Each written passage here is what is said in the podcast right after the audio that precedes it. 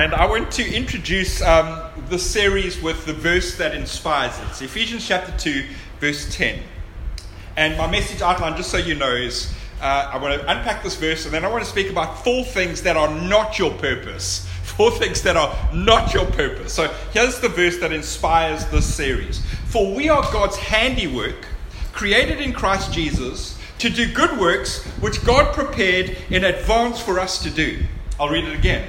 For we are God's handiwork, created in Christ Jesus, to do good works which God prepared in advance for us to do.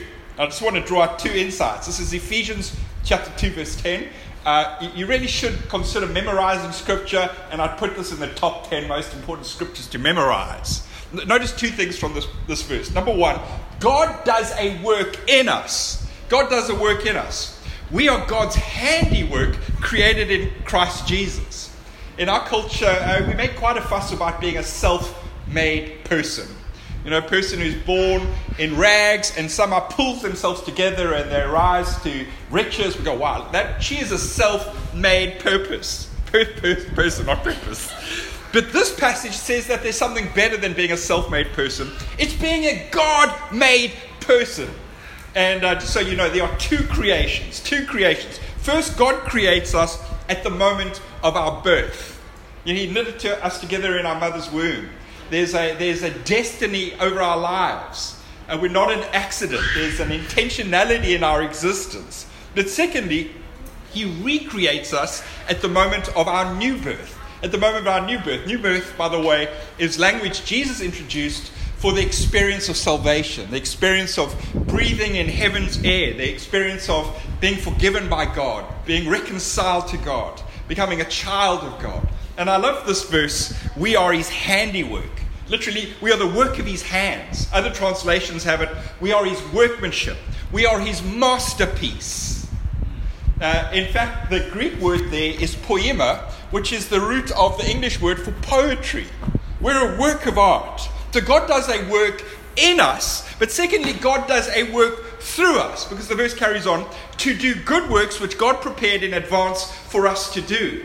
And back to the metaphor of poetry. First, he writes something in us, and then he writes something through us. He writes something into our lives, he writes something through our lives. Last year, we were going through 2 Corinthians, uh, for about six months, and we came to that beautiful passage where the picture of Christian ministry that the, that the Apostle Paul gives is of being a pen with the Holy Spirit as the ink in the hands of God, doing ministry, writing something into the situation we find ourselves in, the lives of people around us.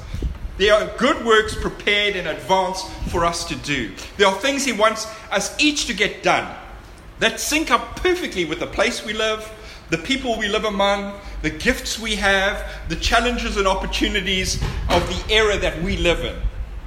So that's the first thing. This beautiful verse to inspire the series. There are good works prepared in advance for us to do. It's one of those destiny verses. You have a destiny. And you don't create your destiny, you discern your destiny. God is the creator of destiny. Okay, now I move to the part of my message where I want to speak about four unworthy purposes. Because in the coming weeks, we're going to speak about the five purposes that God has for every one of His children and for every church. Uh, but I thought it'd be good for us to introduce, well, let, let's clarify what our purpose definitely is not. Now, finding a God given purpose is like uh, being a stray planet going through the universe and finding a magnificent star to orbit around, a star that gives it light and heat, the stable reference point around which to orbit, giving us meaning, uh, catapulting us. The thing about the human experience is that in our culture we make a lot about being autonomous, being a free person. Nobody tells me what to do, nobody tells me what to believe. The reality is, we actually all tend to find something to gravitate around. There are things in the world that seem to promise us something, and then we orbit our lives around it, and very often they're disappointing. Instead of finding this magnificent star to orbit around, many of us get sucked into a black hole. You know what a black hole is? A black hole is this huge imploded star that has got so much mass that instead of emitting light and energy, it becomes a vacuum uh, for light and for matter so that everything around it actually gets sucked into it. Instead of giving life, it drains life. And I want to propose that there are four black holes that people, that entire families, in fact, entire cultures can easily be drawn into. So, in my message, I've got, I want to mention these four black holes. The first one is self magnification. Self magnification. See, we live in a narcissistic age. We live in a narcissistic age. When we ask the question, what is the best way to live? Western culture in recent decades has offered up the lamest answer of all live for yourself, for your fame, your success, your unhindered autonomy. This is the hyper individualism that has sideswiped the instant generation. And I compare this um, live for yourself with these words by the Apostle Paul in 2 Corinthians chapter 5.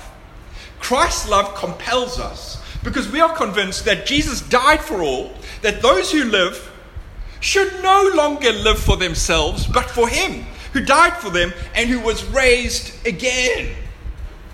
Talk about getting rescued from a black hole of self centeredness and orbiting around a magnificent, life giving, energy giving center for our lives. Famous book, one of the most successful Christian books, uh, The Purpose Driven Life by Rick Warren, who leads that big church in California called Saddleback. I visited a few times. The opening line of this best selling book is It's not about you. quite, quite captivating. It's not about you.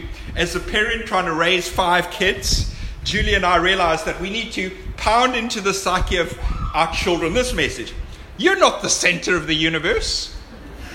Having um, some siblings, they kind of figure this out on their own. You're not the center of the universe. This is part of the effort to mature them so that they will thrive in their life.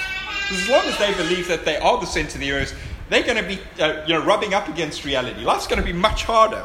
And yet, what we find is while we're trying to parent our kids, our culture is committed to reversing whatever maturity parents like me are trying to invest in our kids.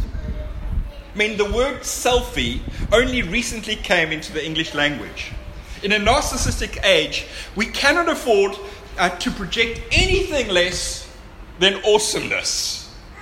The average 20 something will take and publicize more pictures of themselves in a month than there were sculptures and paintings done of Augustus Caesar in the entire time of his reign. and, and, what we do, uh, and this is why, you know, uh, Uh, social media is affecting the mental health of young people, especially, but it affects everyone, not just teenagers. Is you put up a post and you watch it to see if there are likes that come. And if you realize, oh my gosh, people are not liking this, remove. This presents badly. Compare that with what the wise people have been saying for centuries. In fact, up until a few decades ago, uh, all the sages were, were agreed. Never receive admiration from people that you didn't deserve. that wasn't based on your, your, your life experience forged character. That wasn't uh, based on true achievements. Thomas Merton, he, he said this the self centered approach to life puts you on the doorsteps of hell. And yet our culture is very insistent on taking us right there to this black hole of self magnification. So that's not your purpose. You know what else is not your purpose? The second black hole I want to speak about is uh, material accumulation. Material accumulation. We don't only live in a narcissistic age, we live in a consumerist age that is bent on the accumulation of money and possessions. We are infected by affluenza. we believe that if we have enough money and things, then we will be enough. We imagine that our net worth is a measure of our self worth. And yet, sadly, some people believe this lie all their lives and realize the lie too late. This lie that drives our quest for more, more, more. See, as our final breath approaches, we come to the end of our lives, things become very clear. All of our comforts and our cars, our homes and our hedge funds turn to dust in our hands. Rockefeller, once the most wealthy person in the world, when he died, someone asked his accountant, How much did he leave behind? The accountant looked at him quizzically and said, all of it. if you can't take it with you, and it never really satisfies something deep within you, then why live as though having more of it and keeping what you've got is the end all and the be all of your fleeting life? Now, listen to Jesus' wisdom. Luke chapter 12. Watch out! Be on your guard against all kinds of coveting. Life does not consist of an abundance of possessions. Last year, I went on a surf trip to the Transkei with a bunch of friends, and uh, we met um, this Californian couple and they they made it big. They came from LA. They were um, they they were tech techies that had had basically made a lot of money and decided to sell everything and uh, and take the money and then travel the world. and uh, and I was like, wow. And I said, you know, do a lot of people do that? They said hardly any of their friends have had this idea. And then they started to tell us about their wealthy friends that they'd spent the last many decades of their life what a sad existence these, these people had. They'd made so much money, and once they'd paid off their home, firstly, they're working 16 hours a day. They have maybe one or two weeks holiday a year, and uh, once they paid off their home, they immediately buy a holiday home, which they then go to, you know, for one or two weeks a year. And they said that as the years have marched on, many of their friends have had heart attacks or have burnt out and are now a fraction of the vitality they once were as a person and, uh, and they decided to get out of this. And I tell the story not to tout will travel as the meaning of life, because I don't think will travel is the meaning of life. But I want to illustrate that the world's most intelligent people are actually no more intelligent often than the lab rat, dedicated to putting in the hours on the treadmill in reward for more cheese, and far more cheese than you could possibly eat. So the first black hole, self magnification. Second black hole, material accumulation. The third black hole I propose is perpetual productivity. Perpetual productivity. I remember hearing the story of a husband driving a wife to a friend, and this was back in the day before you had GPS, and uh, you know, someone on your phone to tell you where to go. And, uh, and his wife says, Hey, why don't you stop and ask for directions? And he just puts his foot on the pedal. And then she asks him again a few minutes later. And, and then he stops and goes, You know, you're insulting me, but at least give me this credit. I might be lost, but I'm making good time. we live in a frenetic age, not just a narcissistic age, not just a consumeristic age, but a frenetic age. I mean, to be fair, COVID has slowed us down. I think this would be seen as one of the blessings, the surprise blessings that came with COVID. But in our culture, with the rise of productivity apps and our caffeinated capacity to plow through daily to do lists, we run a new risk. We're making great time, but we're hopelessly lost. We think, hey, I'm busy, so that my life must be, you know, on track. I'm getting a lot done, I must be on track. And yet, listen to the psalmist in Psalm 127. Unless the Lord builds the house, its builders labor in vain. Unless the Lord watches over the city, the watchmen stand guard in vain. In vain you rise early and stay up late, toiling for food to eat, for God grants sleep to those he loves. Now, this passage does not say that we need to do nothing but sleep and God will do it all. Rather, it means that we are measured in what we do, that we take the time to make sure that we act in line with God's purposes and in partnership with God's power. I'm not saying there are not things to do. I mean, there are plenty of things that you will need to do. There are good works prepared in advance for you to do. Listen to how Galatians chapter 6 in the message puts this. Make a careful exploration of who you are and the work you've been given, and then sink yourself into that. Don't be impressed with yourself. Don't compare yourself with others each of you must take responsibility for doing the creative best you can with your own life. It's a cool verse, eh? Galatians chapter 6 in the message, if ever you want to look for it. But beware of doing the things that don't need to be done. If I can just for a moment take off my pastor's hat and put on a self help guru hat, just oblige me for a minute. The Chinese inventor Lin Yutang writes Besides the noble art of getting things done, there is the noble art of leaving things undone. The wisdom of life consists in the elimination of non essentials. It's a myth that one day we can organize our lives and finally be on top of all the things that need to be done. It's a myth. We will never get there. In fact, the more productive you become, the more work tends to come to you. One of the secrets of life is learning to cope with, to be very careful about what you leave undone and to, and to accept that. Nothing is less productive than to make more efficient what should not be done at all, says, the, says Peter Drucker. But the first hard work that we've got to do is to think clearly about what you want to accomplish. That's your mission, your purpose. Why you want to accomplish. That's your motivation. And how you plan on doing so. That's your strategy. See, when we're stuck, we often assume that we lack drive. In reality, most times we lack clarity. I mean, ask our signal leaders. We're so passionate about clarity. We took a half day in the middle of the hottest city on planet Earth yesterday to arrive at clarity. And you can just ask us. It feels fantastic to be more clear. You may have heard of Pareto's 80 20 principle. 20% of our activities produce 80% of our desired results, while 80% of our activity, activities yield the other 20%. The irony is, usually it takes no more effort to do work on high impact activities than it does to do work on low impact ones. And my last bit of self help here, James Clear advises this. He says, Make a list of the 10 things you spend the most time on Secondly, circle the two that truly drive your results and do more of those. Third, look at the eight other things and eliminate them ruthlessly, or automate, or outsource them, or press pause on them. The point is, we need to be focused on what God's called us to and eliminate non essentials. Proverbs 15, verse 21. Whoever has understanding keeps a straight course. So we've got three black holes so far the black hole of self magnification, the black hole of material accumulation, and the black hole of perpetual productivity, as though just being busy means we're on track. There's one more black hole it's the approval of others, the approval of others.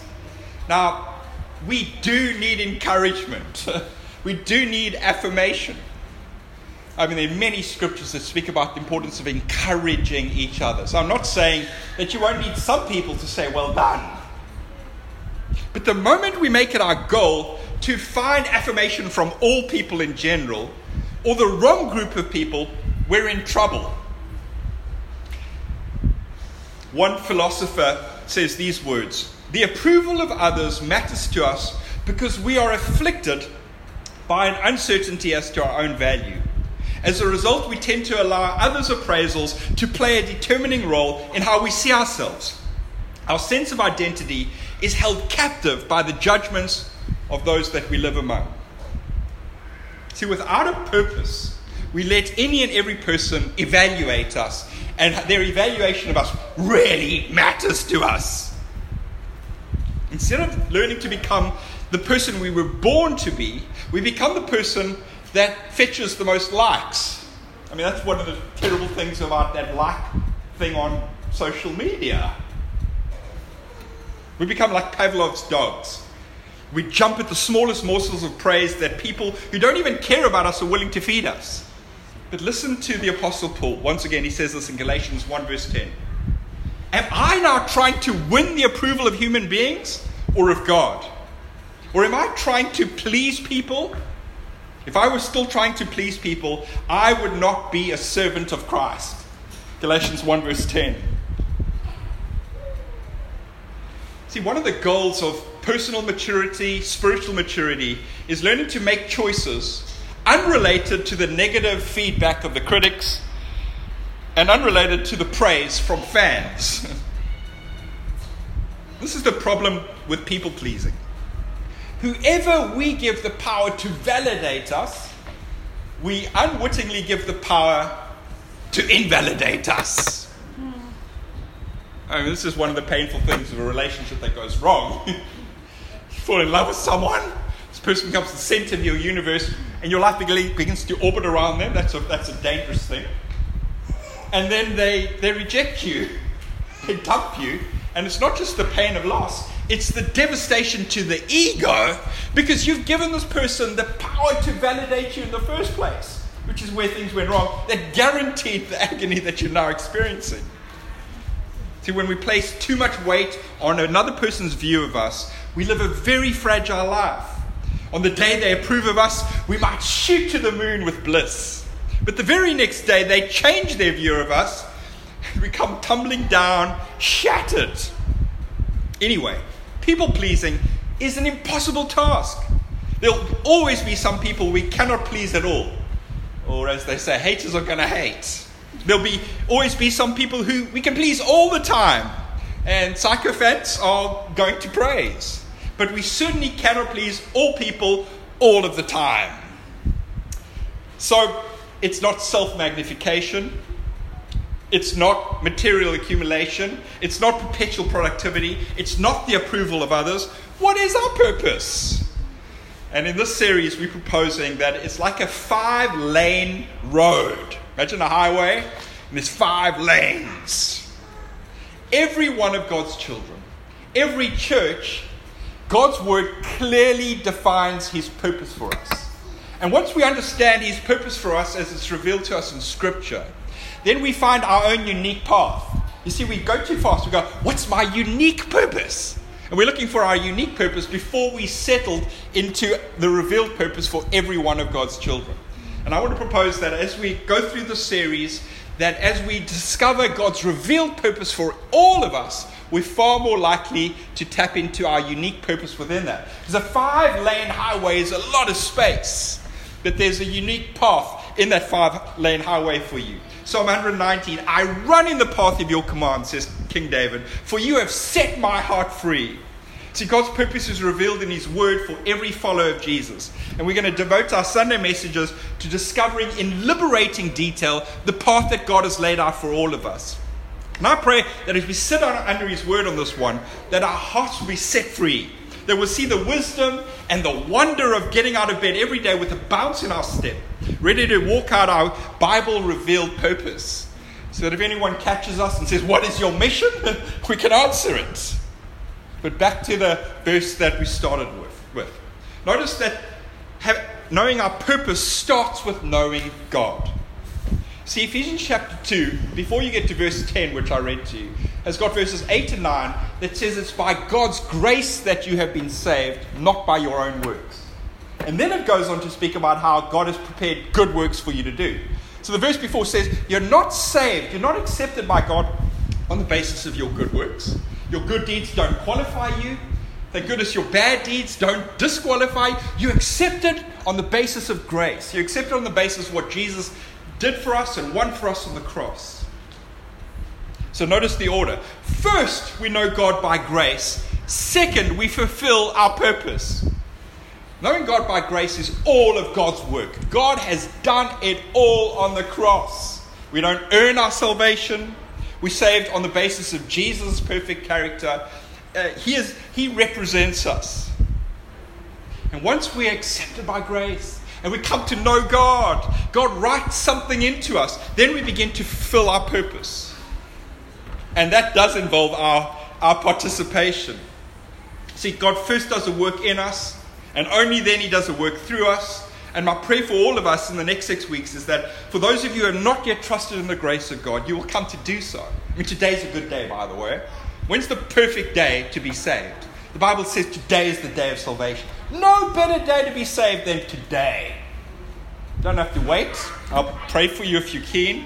And then for those of you who already are new creations in Christ, I pray that in the coming five weeks, God will continue to work in you and write something into your life in such a way that it leads you to a new work that you do as part of your destiny in the months and the years that follow.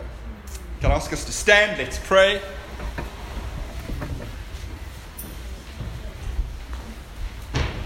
God, thank you for your presence. Thank you for your grace that works in our lives. Thank you for the work that you do in us. Thank you for the work you promise to do through us.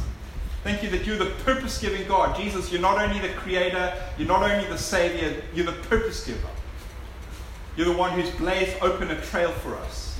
We want to follow you, Jesus. I mean, you call us to follow you. Come, follow me. There's a dynamic journey. This journey goes somewhere. First goes to the person. We follow you, Jesus, but then you take us on a path that leads us into the good works you prepared in advance for us to do. So everyone's eyes are closed. Perhaps there's some people here. Today's the day that you want to come right with God. You're sensing the call of God's grace. Uh, you know who you are. God is he's, he's knocking on the door of your heart. I'd love to pray for you. Everyone's eyes are closed. Just lift up your hand if that's you so that I, that I can pray for you. Just sensing God say, today is the day that you come home to God's grace. Just lift up your hand. That's you. That's you. Just pray this prayer. Jesus, I trust in you. I thank you for your grace. I thank you for your mercy. Thank you that you accept me not because of my good deeds, but because of your grace. I place my life in your hands. I want to know you, Jesus, as my Lord and my Savior.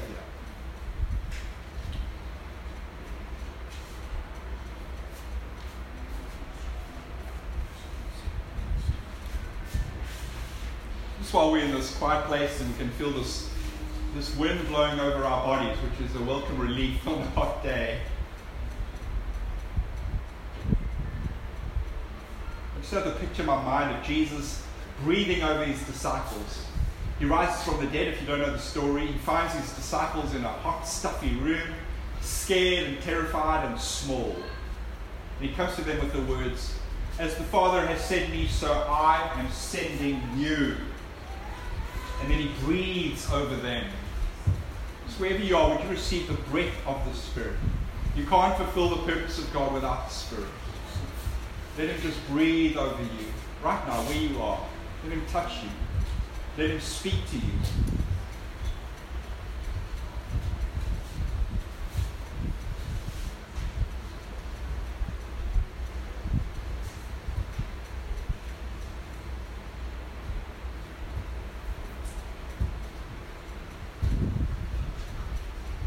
Hebrews chapter 12 says, um, speaks about fixing your eyes on Jesus for the joy before him, endured the cross, and then it speaks about running with perseverance the race set marked out before you, and throwing off everything that hinders, the sin that so easily entangles.